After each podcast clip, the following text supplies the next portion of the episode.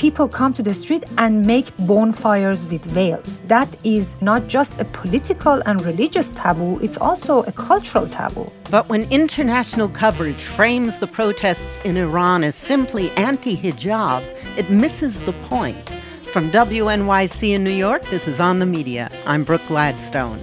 Also this week, how a toxic internet forum terrorized folks by mining their freely available data and hounding them on and offline. Those places can exist and be armies, and then the speech of regular people in this country, citizens of this country, is quashed because they can't fight the army.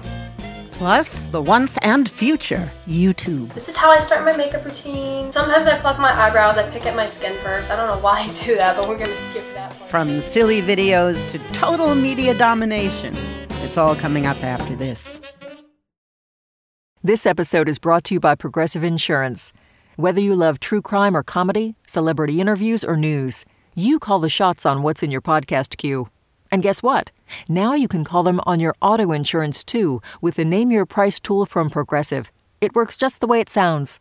You tell Progressive how much you want to pay for car insurance, and they'll show you coverage options that fit your budget. Get your quote today at progressive.com to join the over 28 million drivers who trust Progressive. Progressive Casualty Insurance Company and Affiliates. Price and coverage match limited by state law. Listener supported. WNYC Studios.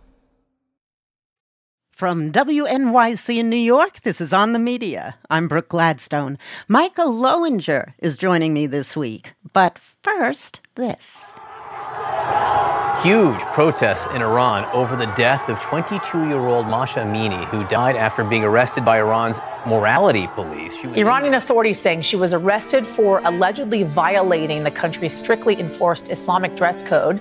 On Wednesday, Iran's President Ibrahim Raisi addressed the nation on live TV nearly two weeks after Mahsa Amini's death. He condemned the chaos on the streets, and when asked about possible legal reforms, Mr. Raisi said, Sure, we're open to reform, but we're not open to changing our values. One human rights group claimed that roughly 76 peaceful protesters have been killed by security forces that continue to fire into crowds and beat and harass people. Taking off their head coverings and waving them in the air. This is defiance in Iran. And women are leading the charge. Some are even burning their hijabs, their mandatory head coverings, in protest. As the protests continue to unfold, one sensitive question hangs in the air. Will this current wave of protests be any different from the ones that came before? Fatima Shams, a Persian poet and professor of Persian literature at the University of Pennsylvania, is among many who say this could be a George Floyd moment for Iran. It took a 17 minute video to go viral for the people to rush to the streets and create that historic moment in the United States and across the world, in fact. With the picture of Mahsa Amini, there is a similar pattern in the sense that there is a hundred years struggle for women's rights behind it. And there were similar moments in the past four decades, in fact, where women were subject to state violence mm-hmm. and police brutality over and over and over again.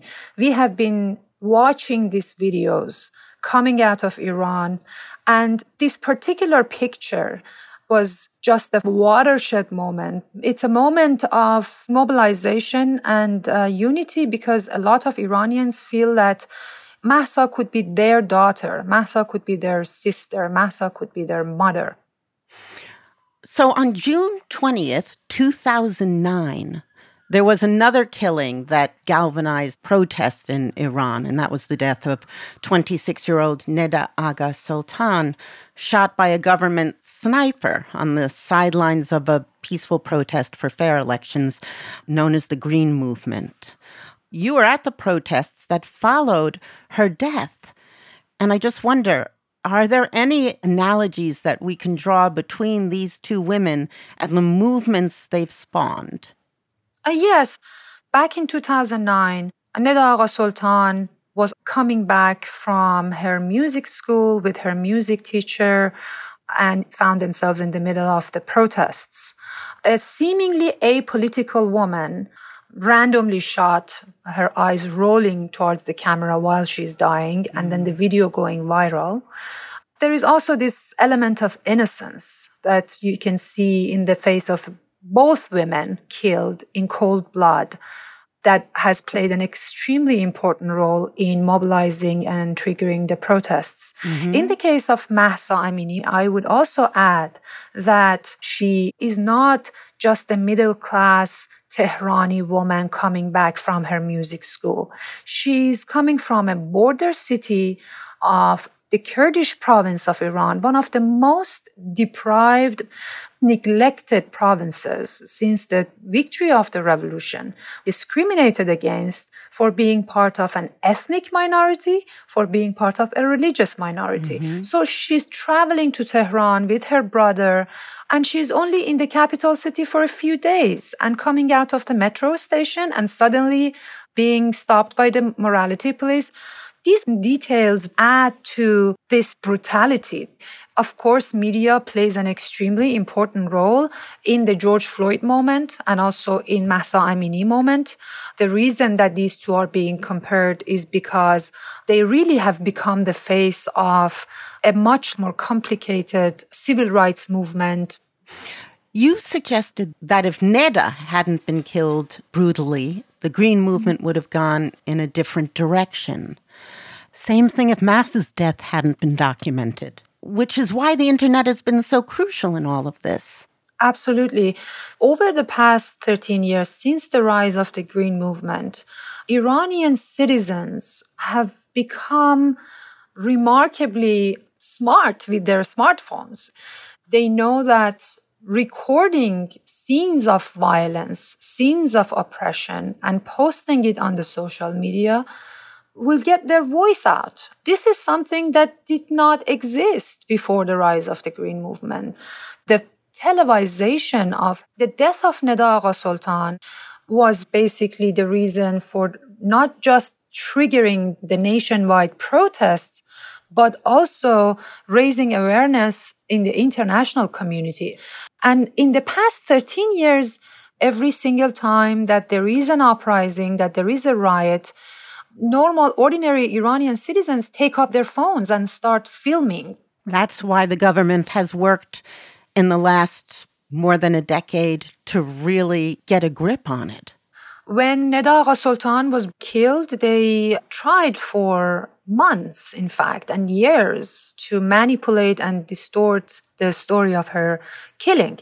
They accused the doctor who rushed to Neda's body trying to revive her. They tried to arrest him. He had to flee the country, accused him of being the agent of the West to go there and assassinate her.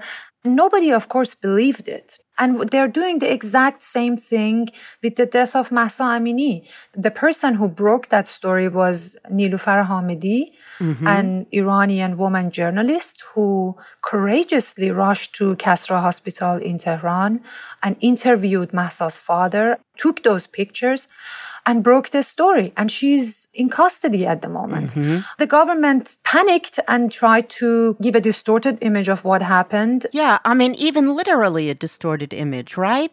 Yeah, so they published this heavily edited CCTV footage in which she collapses suddenly in the middle of the police station and say that she had a health condition and she was not beaten on the head two things here that was very important. One, the brave action of Nilufar Hamedi, the Iranian journalist who went to the hospital, interviewed Mahsa's father, and he said that my daughter, she was a perfectly healthy woman. And these claims that she had brain surgery, she had a heart attack, these are all just lies. Well, Nilufar Hamedi was arrested after that. The second proof that discredits the government's claim was published by BBC Persian, in which a former Iranian Revolutionary Guard officer confirms, based on the news that has been leaked out of the system, the cause for Mahsa's death has been several blows on the head. Hmm. brain injury, basically. In both Neda's and Mahsa's case, the government moved swiftly to crack down on any public display of grief, any memorial, a funeral. What is the significance of that historically? Yes, and Thursday, the woman journalist Elahe Mohammadi, who went to Mahsa's funeral and covered the funeral, has been also arrested.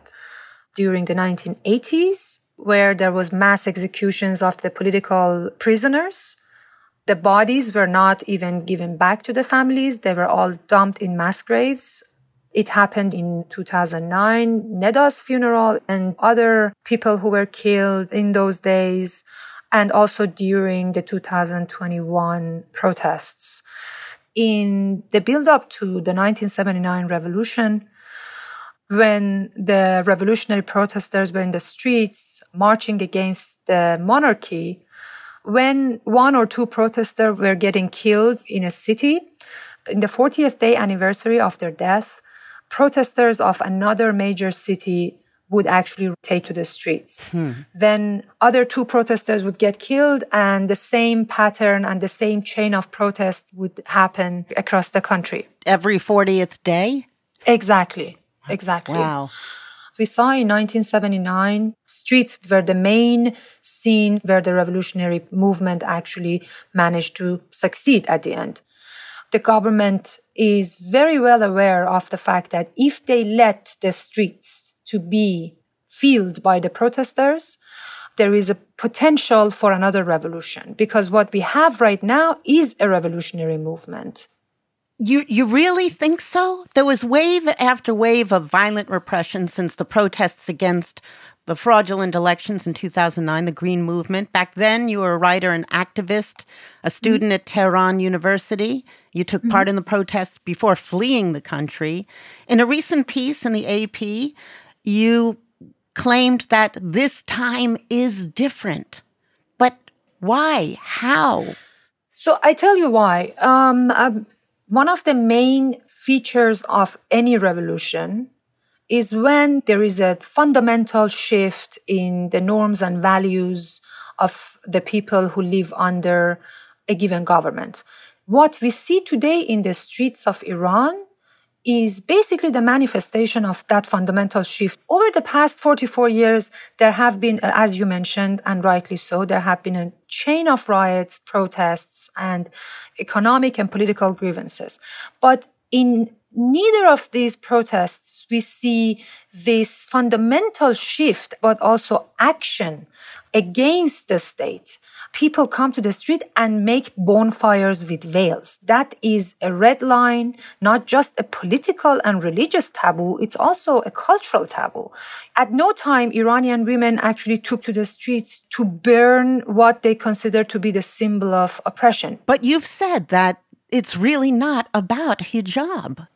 This is about compulsory hijab. This is about mm-hmm. gaining control and ownership over women's body. This is in the heart of this revolutionary episode.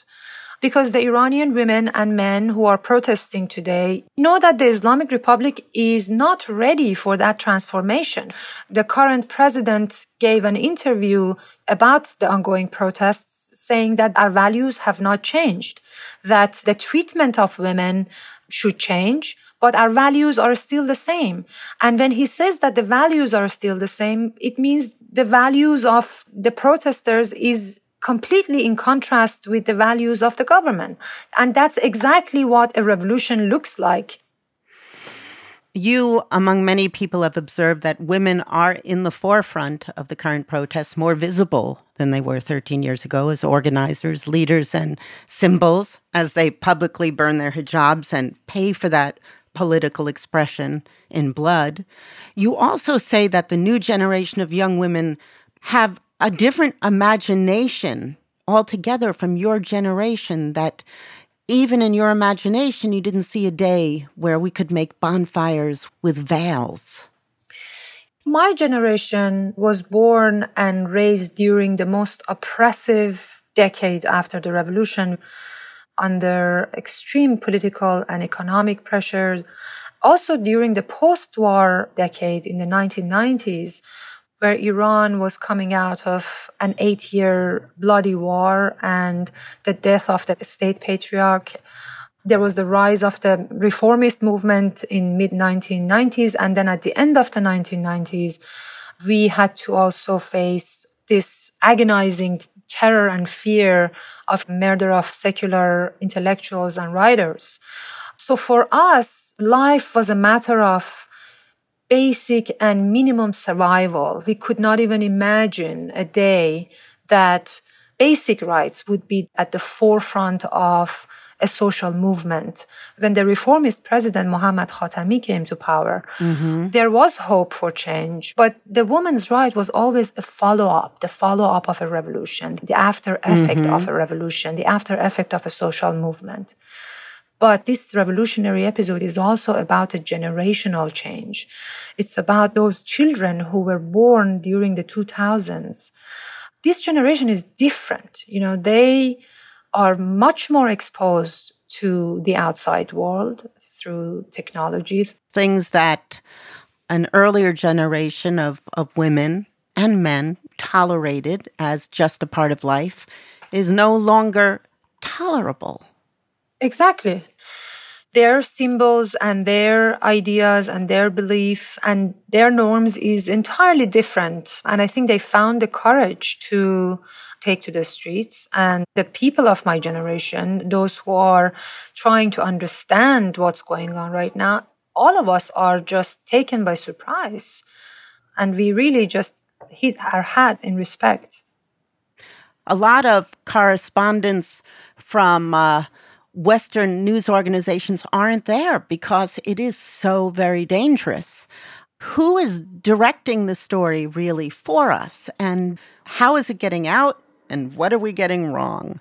You know, the way that this story has been framed in the Western media is that First of all, I think one point should be that the abolition of the compulsory hijab is at the heart of this movement. The far right media in the West have framed this as an attack on Islam. They are framing the story in a way that could potentially harm those who live in the West as Muslims and especially veiled Muslim women who feel threatened by the ongoing protests in Iran. Mm. What should be clarified here in the Western media is that this is not an attack on Islam. This is not an attack on hijab as a belief. What is fought for here is freedom of choice, not mm-hmm. the hijab itself. Mm-hmm. There are millions of women in Iran who believe in a hijab, who observe hijab. And if this movement is successful, they will still continue to live with hijab. And none of those people who are in the street have any problem with this. Mm-hmm. Iran is a Muslim society. And in the past couple of weeks, we see that mothers are coming out with their daughters in the street, the veiled mother with their daughter without a scarf. So this is, you know, a, a, shared cause. This is a shared pain. This is about suppression and oppression of women and stripping them of their basic rights. So I think that this has to be clarified in the media in the West mm-hmm. and frame the story in a way that Muslim women in the West also feel comfortable to stand in solidarity with their sisters inside Iran in order to get their rights back from the government. Fatima, thank you very much. Thank you. Thank you for your time. Fatima Shams is a Persian poet and a professor of Persian literature at the University of Pennsylvania. Coming up, taking down an online troll farm takes guts and a big fan base. This is On the Media.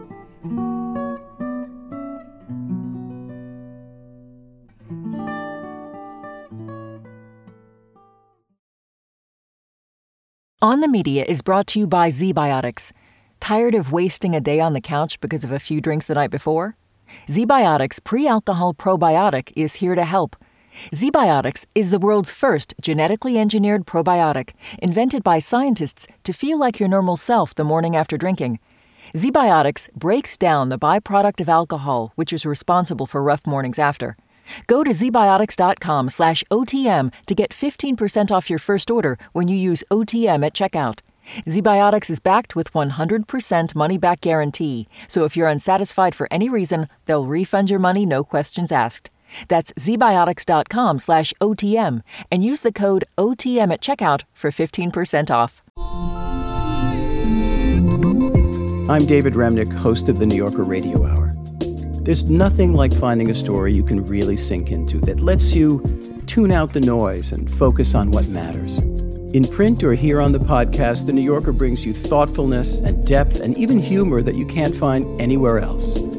So please join me every week for The New Yorker Radio Hour, wherever you listen to podcasts.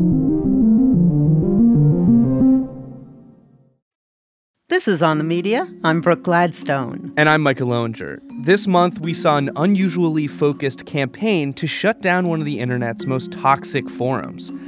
It's a site I expect, actually, I hope, you've never heard of. We did it. We actually did it. So many people have tried for so long to do this, and we actually got Kiwi Farms down. That's Twitch streamer Clara Sorrenti, aka Keffals, celebrating the takedown of Kiwi Farms from the internet. The site's users had been harassing her for weeks. The first thing that they did was find the obituary for my dead father. Here's Keffals on CNN. They were able to find a picture of my dad on the front porch of my childhood home, and from that, use Google Maps and figure out where that was located. It started earlier this year when anonymous users on Kiwi Farms began targeting Keffals for being a trans woman and for speaking out against anti LGBTQ laws.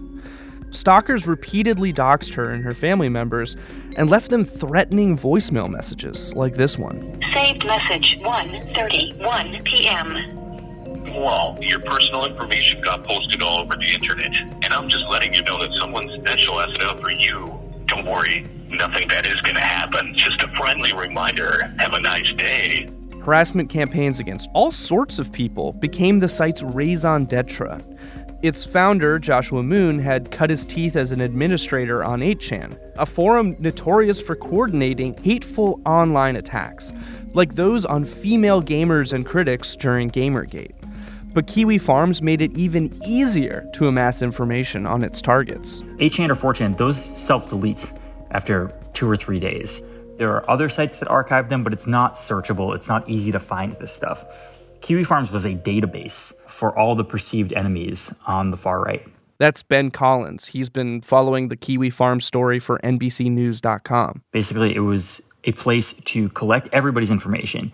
They would do things like call a trans person's boss and tell their boss that this person's a pedophile and why are you employing a pedophile and try to get them fired from their job. And Kiwi Farms users didn't stop at trying to get people fired.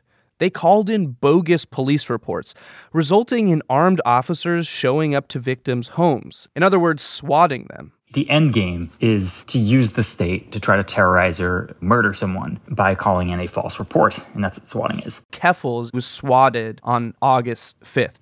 I went out into the hallway. They told me to put my hands up. I thought I was going to die. I screamed like as soon as I saw the gun. Someone sent in police tip that she was planning to shoot up the local city hall in London, Ontario. So she had to leave her apartment and she took her cat with her. Once she got to the hotel where she was staying in London, Ontario, she took a picture of her cat. And there was a picture of bed sheets because the cat was on the bed. Kiwi Farms users found her hotel based on just what the bed sheets looked like in her hotel room. They sent her tons of groceries and pizza and started attempting to swat her at that hotel as well. So then she thought, I'm in grave danger here. I have to get out of this country. So she flew to Northern Ireland, Belfast.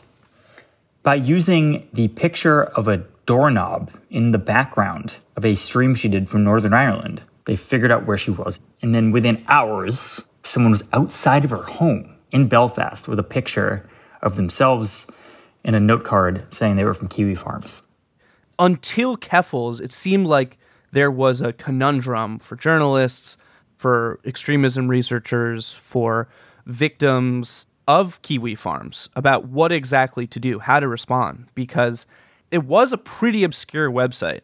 And so the potential for driving traffic, new users to the site, was pretty high just by covering their harassment campaigns.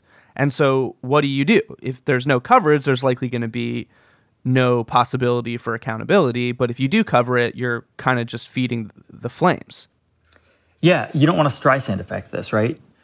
Part of the issue is with anyone who was targeted was that Kiwi Farms would index first on Google if you search their names. Hmm. They had very good Google SEO. If you're an employer looking at someone's name and you open that up and that's what you see, you're not going to want to associate with that person anymore. That is the scary part of this whole thing is that they used the data centers that we have, the massive amount of data collected by these private companies as a weapon. And by the way, this happened with Claire.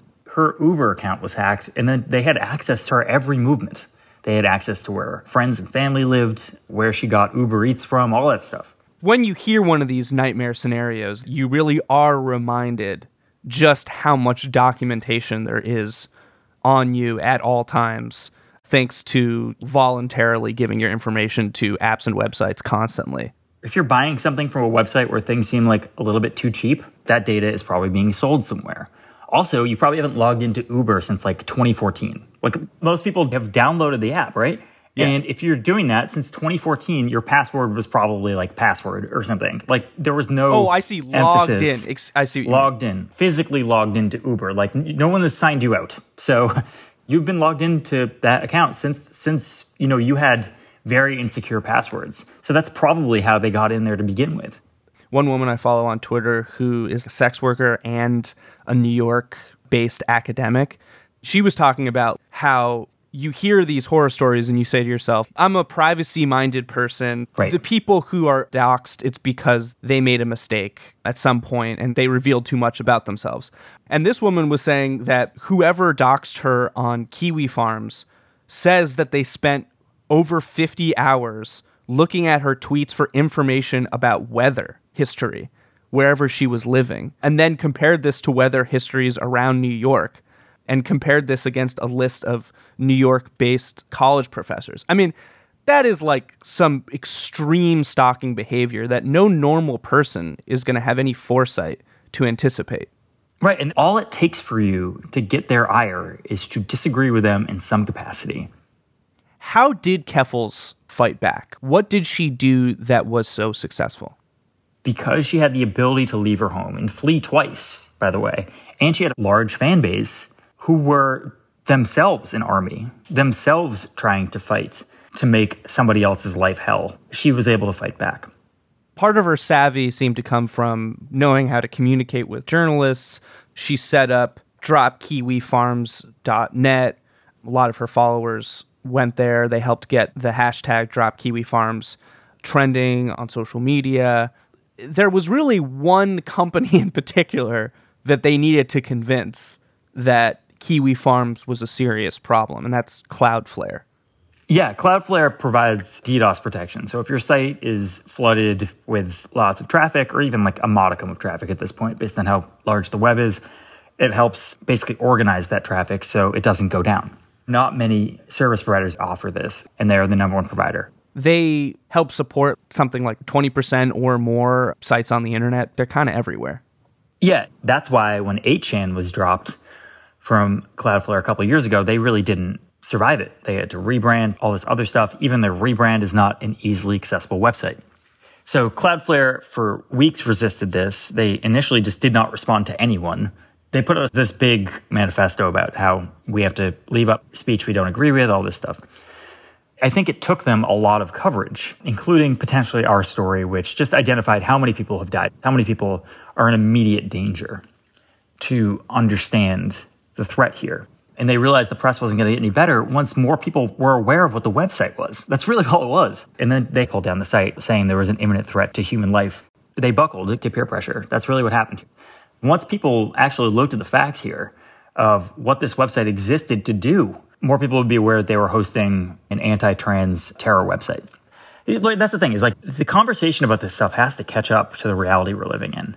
Because otherwise, we're going to live in a very dystopian panopticon where everyone's move is watched. Everyone's Instagram post is looked into in the background if they say something that is viewed as unacceptable. Currently, that is affecting trans people. But that can affect the right. Yeah, doxing was an art perfected by the anti-fascists of old. Yes. This is a an, an instrument that can be used by anyone for any political purpose. That's exactly right. And like, look, that's that's what I've been trying to say for a very long time now, and I, I really hope it gets through at some point. What's the best way of putting this? So there is this large collection of data on the internet that targets specific people, and you can use it to target anyone. So right now you have an option. You can take down this site that exists to harass people and you know do it without consequence because there are no good ways of finding them. Those places can exist and be armies, and then the speech of regular people in this country is quashed because they can't fight the army.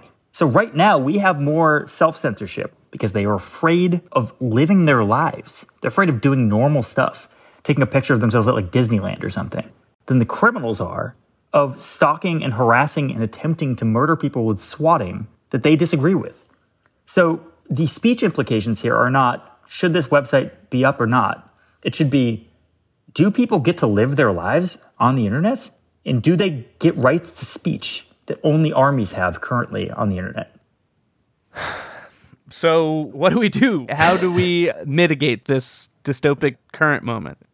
There are laws that you can pass, data protection laws that make it so you can't just trade around this data broker stuff. It would make journalists' lives harder. It would make it so figuring out if the guy who gave you a quote and event is who he says he is. Right now, we can look up their phone number and be like, does that match? It would make our lives harder, but it would make it so dark data broker sites, places that sell data on top of the goods they sell, if you can ban those data brokers from making that public if it's collected without people's consent, it's a really good way of stopping this sort of data collection. It's not going to prohibit it all, but you can at least make a dent here and just make it socially bad that you are stalking people out of the country and trying to get them killed with the use of police violence. Don't consider that speech. Ben, thank you very much. Yeah, thank you so much. Ben Collins is a reporter covering disinformation, extremism, and the internet for NBCNews.com. Since we recorded this interview, Kiwi Farms has been hacked and it's gone up and down every few hours. Without Cloudflare's service, it's unable to remain online permanently. Coming up, YouTube, once a pugnacious youngster, has now entered adulthood. But has it matured? This is On the Media.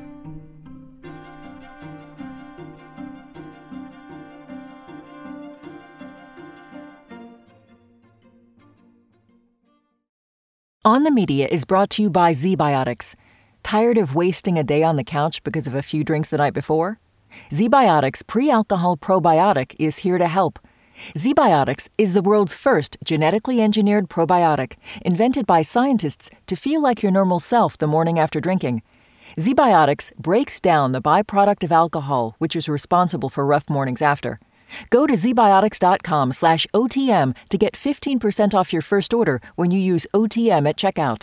ZBiotics is backed with 100% money back guarantee, so if you're unsatisfied for any reason, they'll refund your money, no questions asked. That's zbiotics.com slash OTM and use the code OTM at checkout for 15% off. This is On the Media. I'm Brooke Gladstone. And I'm Micah Loewinger. To end the show, let's take a look at the best, the worst, the silliest, the dumbest, the most entertaining website on the internet. Charlie bit me. Hey everyone, this is Kenji Lopez Alta. I'm here at home. Today I'm going to show you how to make probably the easiest pasta dish around, um, cacio e pepe. It's kind of like Italian. This is how I start my makeup routine. Sometimes I pluck my eyebrows, I pick at my skin first. I don't know why I do that, but we're gonna skip that part and just go right into my I was hitting some nasty shots. Did you see that? Serious video today. I was a loser. You know, I was that kid that sat at the table with three other people that were also like the super rejects. That was me. I got 100 of my subscribers and gave them each $10,000. And I also rented one of the largest malls in the world and locked them inside. These are facts, and facts don't care about your feelings. Yeah, there was a survey that went out recently that it's like more kids want to be professional YouTubers than astronauts. And everyone, like, even I'm like, man, that's so lame. But then I was like, hold up. I quit my dream job at NASA to make YouTube videos, so I'm not really one to judge. Today, YouTube is one of the biggest media companies in the world. In 2020, we uploaded 500 hours of footage to the site every minute. And on average, we watched over 5 billion videos every day. It's a broadcasting machine so complex, it would make Marshall McLuhan's head explode. I've been obsessed with YouTube since I was 13, which is why I was psyched to speak with journalist Mark Bergen and read his new book, Like, Comment, Subscribe Inside YouTube's Chaotic Rise to World Domination. According to Bergen, the founders of the site originally envisioned something more akin to Tinder than homemade TV. And so they thought that maybe dating would be the way in. They thought sex appeal was the only reason regular people would want to upload videos of themselves to YouTube. They posted on Craigslist offering $20 to women who would vlog on their site. Google was launching at the same time, Google Video, and one of the major reasons that it lost to YouTube is because Google just didn't think that people would want to watch non professionals. Google bought the site for $1.6 billion in the fall of 2006, right around when the first wave of YouTubers began reaching thousands of subscribers through their webcams. Early stars that Bergen spoke to pointed to the same piece of inspiration. Lazy Sunday, the SNL digital short featuring Andy Samberg and Chris Parnell. Lazy Sunday, wake up in the late afternoon. Call Parnell just to see how he's doing. Hello, what up, Parn? Yo, Samberg, what's cracking? You thinking what I'm It had this lo-fi quality. A lot of the early YouTubers didn't have a lot of camera equipment or green screens, things to compete with big media. There was also Smosh, a channel I watched a lot when I was in middle school. Two guys named Anthony and Ian who acted out ironically bad skits. You're gonna do so well on your driving test, Anthony. I just know it. Now give mommy a kiss. Mom, no. The most subscribed channel for a while was run by this guy, Ray William Johnson, who curated viral videos with edgy commentary. You know, the laws of the internet say that when you film yourself doing something even somewhat dangerous, you're supposed to fail so we can all laugh at you. And then there were the Vlog Brothers, featuring Hank Green, a charmingly dorky science teacher, and his brother John Green, who is now known as a best selling YA author. Hello, John. By now you have received my message that we will no longer be communicating through any textual means. No more instant messaging, no more emailing. Only video blogging. That was a new form of entertainment that these trailblazers were inventing. But at the end of the day, many of them were just hobbyists.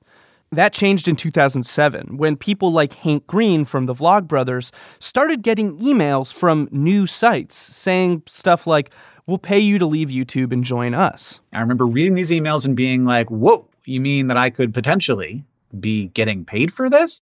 Green discussed this moment in a recent video. YouTube saw this as a tremendous threat, I think correctly, and they created the YouTube Partner Program, the one decision in the history of online media that has changed things more than anything else. Every advertisement that runs on a video on a creator's page 55% is going to go to the creator. In 2020, YouTube made around $20 billion. 10 billion of those dollars went to creators. YouTube was extremely early in the creator economy in this profession that didn't exist before. At the same time, YouTube was came really late to the ideas of what they kind of called user generated content would actually be commercially successful. So for the first several years of the company, they actually went out and tried to recruit Shaquille O'Neal, Madonna, Tony Hawk, these like well-known celebrities and basically tried to turn A-listers into YouTubers. And I think there's always been this discrepancy between what people inside the company hope and wish for the platform to be and what it really is. One conversation around YouTube that I don't feel has really caught up to where it needs to be is like around kids content. The platform radically altered how kids watch and what they watch because of the Children's Online Privacy Act, they didn't want to reach viewers under 13. And so they built this app, YouTube Kids, designed to be like this playground for kids under 13. This was a discrete app that was kind of like That's a right. walled off version of the site. Or at least that's how it was marketed. Right. A lot of parents assumed that meant that they were curating the videos and they weren't. Children were watching unsupervised on the main app. People were going to YouTube and searching for Frozen. They were searching for Spider-Man. They were searching for Elsa. And so you had a lot of creators just rush in to make content related to these popular trends. And then there were a lot of channels that started to take it into very strange directions, either live action or animation, and like put Elsa and Spider-Man in sexual situations. Elsagate was a name for after that. YouTube in the fall of 2017 took a pretty extreme action and just like deleted thousands of channels and videos.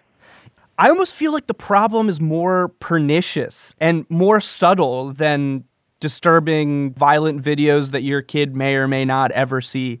YouTube heavily rewards a certain kind of kids content. If you pull up socialblade.com or one of these sites that Mm-hmm. ranks YouTubers, if you go down that list, the largest American channel by subscriber count is Cocomelon. A nursery rhymes channel. Shoes, shoes, it's time to wear your shoes. If you keep going down that list, there are tons of other kids channels Like Nastya. like Nastya, Hi, Nastya. I'm ready for a sleepover. Kids Diana Show, Vlad and Nikki. Oh, yeah. Some of the biggest channels on YouTube, period, are kids channels. That's totally right. They built the world's biggest kids entertainment service really without trying, and without acknowledging it for a long time. I mean, one thing that's important to remember is that American television does have rules and regulation around kids content, right? There's a certain amount of educational programming that has to happen. You can't have promotional materials inside the programs. You have to make it very evident and clear when there's a commercial and when it's not. None of that exists on YouTube. And, you know, there have been criticisms of some of the most popular channels on YouTube that they're effectively running 15, 20 minute long commercials. This video features Ryan's World toys that Ryan helped create. So this is Ryan's robot. Whoa, you can move all the joints, so that's really cool. YouTube Kids has changed pretty dramatically eh, because they were regulated from the Federal Trade Commission in 2019. They were fined $170 million. dollars. The largest fine ever, and that was for violating uh, COPPA. That's the Children's Online Privacy Protection Act. You listed off a lot of those popular channels. I think the major point is they're very understudied and under scrutinized. Like I- I've struggled to find researchers who spend their time with like childhood development and psychology expertise that like watch a lot of these popular YouTubers and unpack really what's happening in the videos. And I think that's something that really needs to change since there's an entire generation that's being raised not on television but on YouTube. In his book, Mark Bergen writes about this phrase that was often repeated inside the company joke, threat, obvious, which explains the three phases of growth in a successful startup. Early on, YouTube was perceived as a joke. People in the press and in Silicon Valley would refer to it as the site where people go to watch videos of dogs skateboarding or whatever. Nowadays, skipping ahead, YouTube is obvious. It's obviously the place where long form video lives. But in that middle phase, YouTube was considered a threat to so many different kinds of people. Copyright holders, it was sued by Viacom for a billion dollars. It was a threat to parents, as we've discussed, a threat to advertisers, which we'll get to in a minute, and a threat to the news media. Bergen describes the moment that TV news realized that YouTube could deliver something it couldn't. What he describes as YouTube's Edward R. Murrow moment. television wasn't really considered like a serious medium until Murrow started to show this like very visceral footage of the Korean War. This is Korea. This is the front. Just there, no man's land begins. And on the ridges over there, the enemy positions can be clearly seen.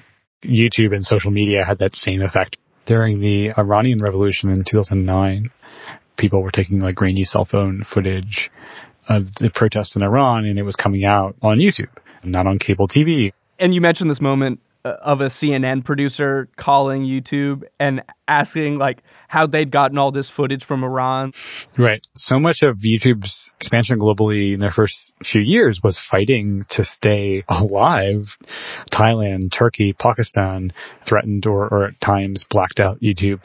And the company back then had a much more aggressive stance on like opposing the demands of government, even from the US government. YouTube was confronted with a responsibility that it seems like it maybe never meant to have. which is deciding which kinds of speech should be kept up.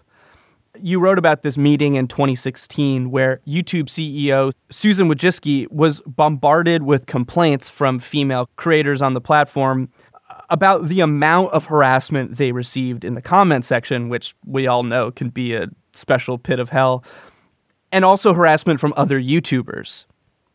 In 2019, the company rolled out stricter moderation policies aimed at reducing this type of misogyny. But even this month, the Center for Countering Digital Hate, a British nonprofit, found that harassment against women on the platform is still pretty rampant. What was really interesting about that harassment policy is like they kind of initially wrote in this loophole and we can allow criticism and potentially offensive things being said about public figures. But then, you know, YouTube as a platform was invented to like turn anyone into a public figure. Anyone who turns the camera on themselves is a public yeah, figure. That's right. They have an exemption for satire, but then in their rule book, you can't, after the post is gone up, then say, oh, I was just joking, which has happened all the time. And, and like YouTube has struggled with this in their defense. Like it is a very hard problem to identify what's satire and what's bullying. I'm not excusing them. Like this is a problem that they created and probably a very foreseeable one. The company has had evolving policies around removing content that has extreme violence, depict hate groups, terrorist recruitment videos. But you describe moments where it felt like enforcement was a bit ad hoc. A critical turning point was ISIS. And so 2014, ISIS was posting a lot of propaganda and extremely violent beheading videos on YouTube. And particularly in Europe, Google was just berated for hosting and propagating ISIS propaganda. And so the company in 2017 decided, okay, we're not going to just remove these videos, but we're going to remove the rhetoric behind this and basically remove the ideology. And they took a very strict and strong stance against Islamist terror and ISIS. My reporting shows that there were people inside YouTube that thought basically we're only applying this to one particular radical group. We're not applying the same tools and policies against, in particular, white nationalists and white supremacists. This is such a classic dynamic in American politics where no one bats an eye at censoring Islamist extremism, but when it comes to like our American brand of extremism, it's so much more fraught. YouTube will say that, listen, we're following governments here. Like they look to the UK and US terrorist registries and it's easier. There are actual lists that YouTube follows. This month in September, YouTube announced that they're finally going to start expanding their definition of violent extremism beyond terrorist registries.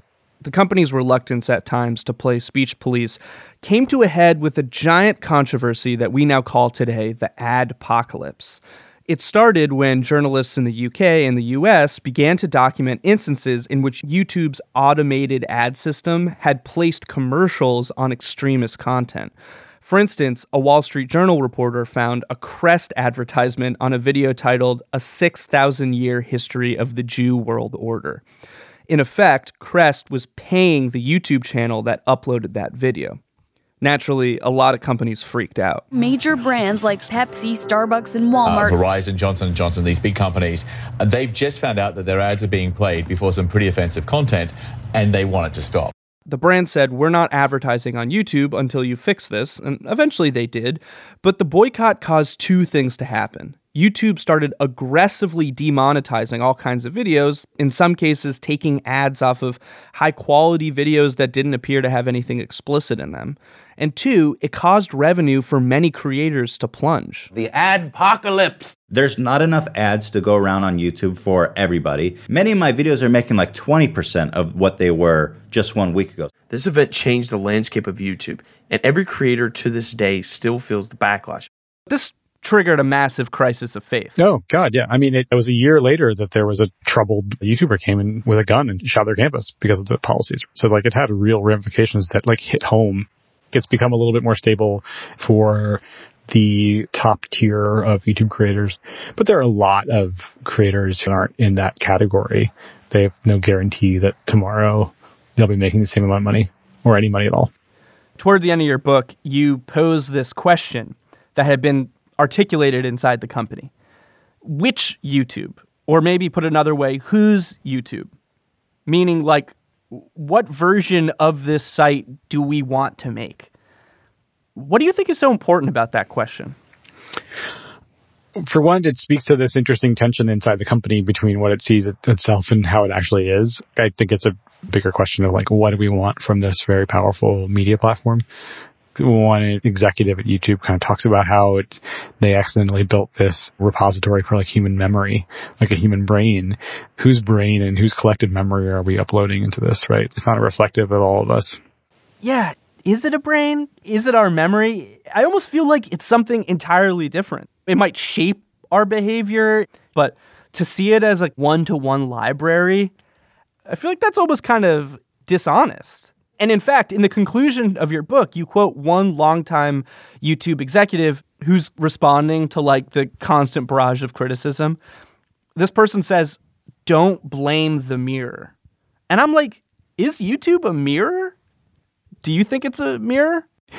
No, I don't think so. I mean, like in the simple version, if it was a mirror, it'd have a lot more porn. You know, like it doesn't reflect all of humanity. And we can be thankful in some ways. It's no longer a mirror to health information.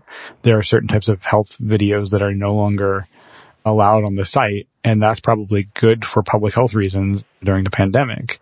It is no longer a mirror of all the spectrum of ideology in the world. And like, do we want a $30 billion advertising business to be running white supremacy? There's an expression inside YouTube. The audience is king and that gives them this idea that, you know, the algorithm and what's watched and popular is, is us. We're the ones dictating the direction to go. And I think that's partially true, but I also think, as my book shows, the company plays a very significant role in, in not just what we watch, but what's actually made. Mark, thank you very much. Yeah, thanks for having me. It's a great combo. Mark Bergen is a reporter at Bloomberg and the author of Like, Comment, Subscribe Inside YouTube's Chaotic Rise to World Domination.